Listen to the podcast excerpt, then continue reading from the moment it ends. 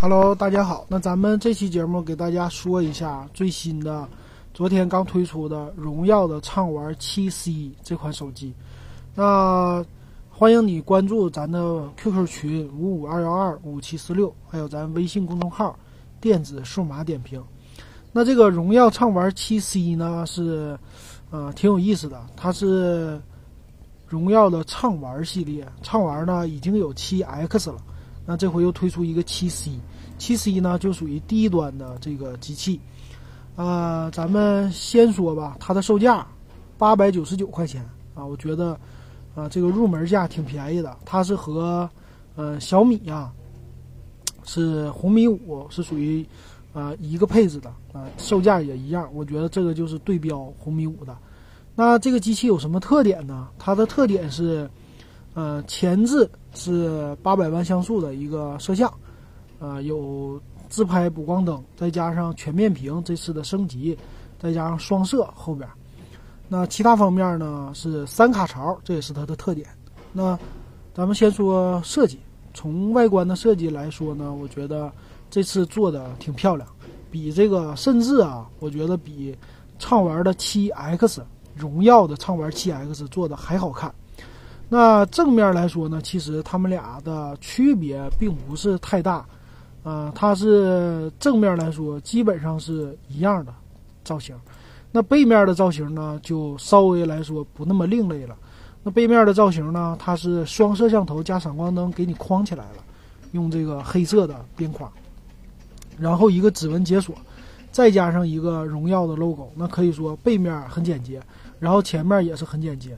那个畅玩七 X 呢？它的双摄像头呢，它是单独给放在一起，就两个眼睛。我记得我上次点评说这双大眼萌那种感觉，所以这样的感觉，哎，没有现在的这个七 C 的背面这么好看。这是我的一个对它的一个看法吧。那整体的外观呢，依然延续了这种的呃比较圆润的外观，和 iPhone 很像的。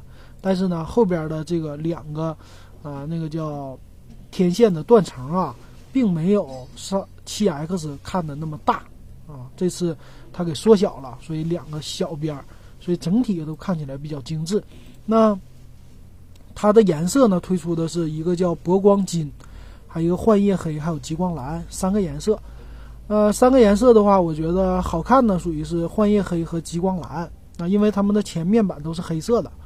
黑色的呢，它好处就是在全面屏上啊，它有这种。大黑边儿，那这个大黑边儿呢？它是，呃，你在白色的前面板上、前面板上吧，看起来就觉得，嗯，黑边有点突出，黑色的就好一些啊。所以说，我觉得幻夜黑和极光蓝，尤其极光蓝比较好看的，啊，跟畅玩的七 X 比起来呢，其实颜色少了一个叫红色。那其实它也有这次，但是呢，现在刚开始还没推出，可能后期会推出吧。啊，其他方面它主打的呢，就是跟你按顺序说了啊，就是五点九九寸的七二零 P 的一个十八比九的屏幕，哎，这是它升级的全面屏，那这是其一。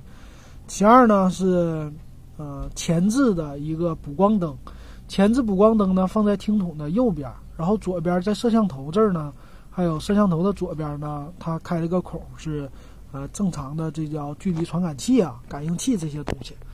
啊，这样的话，补光灯在屏幕右边的话，好处是不会，嗯，不会让那个闪光灯影响你这个摄像头，不会有这个边边的光吧来影响摄像头。但是就是，嗯，做的这种开孔啊，它做的都是不对称的这种，我觉得不太好啊，应该做成对称的比较好看。但是细节这方的缺点。那还支持呢两种，一个是指纹识别加人脸识别。那这次的人脸识别，在这种低端机型啊，那基本上就是软件方面的了，啊，这个没什么难度啊。你像那个支付宝早就有了，对吧？支付宝人脸识别登录嘛，啊，基本上一样。我觉得后置是双摄，但是双摄呢，这个也有缺点啊。一会儿我在参数配置上给大家说。但是我还是说，它现在都放在一起啊，这个比较好看了，加上一个黑条。啊，比较算是一个正常的样子了。那最好的呢，是它这次给你配的 EMUI 八点零的系统，呃，是安卓八点零基于安卓八点零来优化的，所以说这是让你用呃便宜的手机也能用上最新的系统了，这点是领先于小米的，呃，领先于其他家的，我觉得这点他们做的很好。还有一个最大的特色呢，是属于三卡槽。三卡槽就是双 SIM 卡加一个 TF 卡，你可以同时插在手机里。那这个就可以说低端机也能增加扩展性。那最大支持是二百五十六 G 的 TF 卡，然后双 SIM 卡呢都是属于叫 Nano 的 SIM 卡，就是 iPhone 用的那个。呃，支持呢是全网通啊，这点都不错。呃，叫后盖也是金属的这种质感的。啊，八百九十九，不错啊，挺好，还支持快充。好，那这是它的机器的整体的一个特点。那再说一下它的参数吧。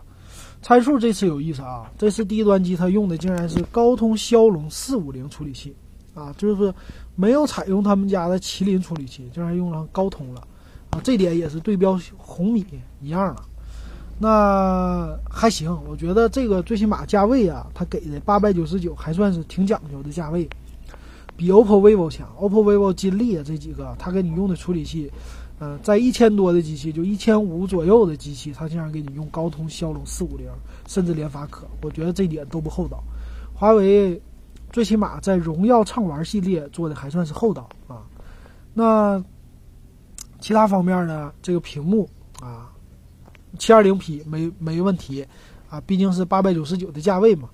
那运行内存呢是三个 G 的内存加三十二 G 存储，呃，未来它会有高端版是四 G 内存，这是他们家宣传，但是现在没看到啊，应该是九百九十九吧，我觉得，对标红米嘛。那其他方面，这个摄像头啊，前置八百万这很好，后置一千三百万加两百万的一个景深，所以说就后置呢两百万就是为了给你虚虚化的。其实它双摄的功能并不是太突出，啊，你就可以说，呃，拿着玩儿，就这么一个，啊，其他方面呢，嗯，WiFi 这个有一个问题，WiFi 它只支持 2.4G 的 WiFi，不支持 5G 的 WiFi，啊，可以说这个，呃，传输扩展性上吧，这稍微差一点，不太好，低端一些了。那蓝牙支持4.2的，啊，这个没问题。其他方面是三千。毫安的锂电池加 micro USB 的一个数据线的接口，啊，这些都是正常的范围，是吧？啊，所以说呢，总体看起来八百九十九块钱的价格，你可以得到的和红米系列一样的配置，啊，一样的价格。然后呢，比红米好的是它的系统用的是安卓八点零的系统，呃，这个非常好。还有一个呢，就是它的外观，尤其它极光蓝的这个外观，确实。整体来说，尤其是背面，比红米做的好看太多了。红米的那个外观是有点丑到家了啊，跟这个比不时尚。所以说这点都是它的优势。当然了，它的价位比较低嘛。那跟它上次发行的这个畅玩 7X 比，它差在哪呢？畅玩 7X 呢，呃，它的屏幕上更好了，是二幺六零乘一零八零的，是五点九三寸的一个屏幕。然后 CPU 呢是麒麟六五九的 CPU，可以说麒麟中端的 CPU。嗯，后边的摄像头啊，前面是一样的，后边摄像头呢，呃，7X 呢是一千六百万加两百万像素，可以说这点也比它高。但是呢，系统现在我不知道它有没有升级到 EMUI 八点零，现在呃从他们的参数上写的是七点一，所以系统这儿稍微差一些。然后内存呢？也比它大，内存是四个 G 起，然后四 G 内存加三十二 G 的畅玩 7X 呢，是一二九九，所以这一点来说呢，它的这个价位啊，跟这个七 C 比起来，就是差了呃多少钱？一千三加上九百，差了四百块钱，但是整体配置提高的是多了很多的。但是呢，咱们的群里的网友啊也问了，就是啊，他要买手机。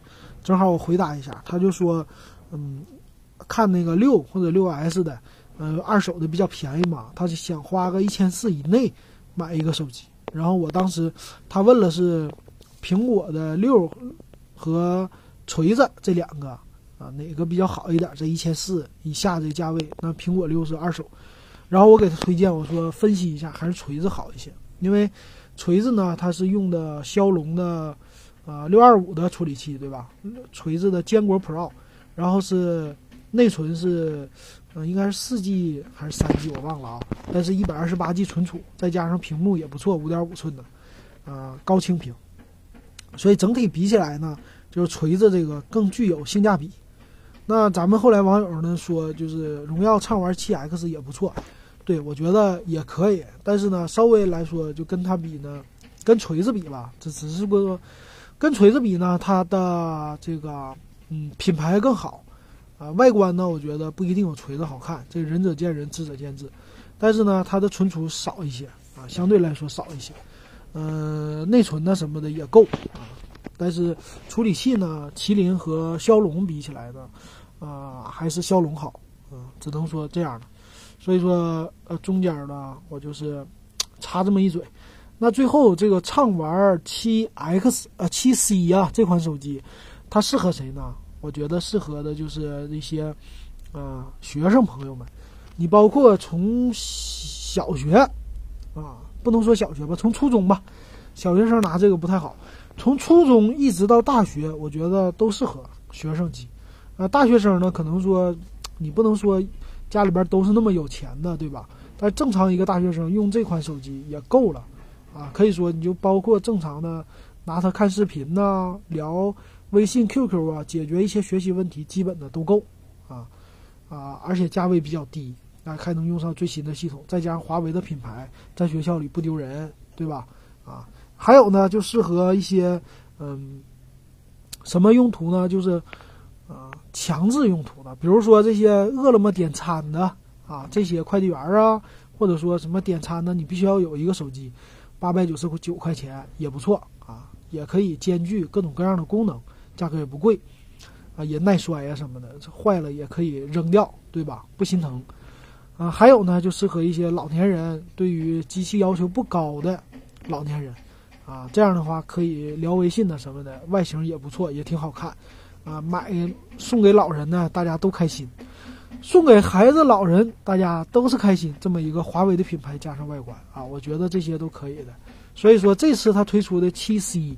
是挺有性价比的，包括它的这个七 X，可以看出来啊，荣耀系列它的整体的价位就是很超值，啊，可以说是带着华为家的品牌，再加上他们家的一个售价来说的话，确实非常的超值，和红米系列是有一拼的。我而且是性价比是高于 OPPO 和 vivo 这些的啊，我觉得挺好的。好，那咱们这期的点评就到这。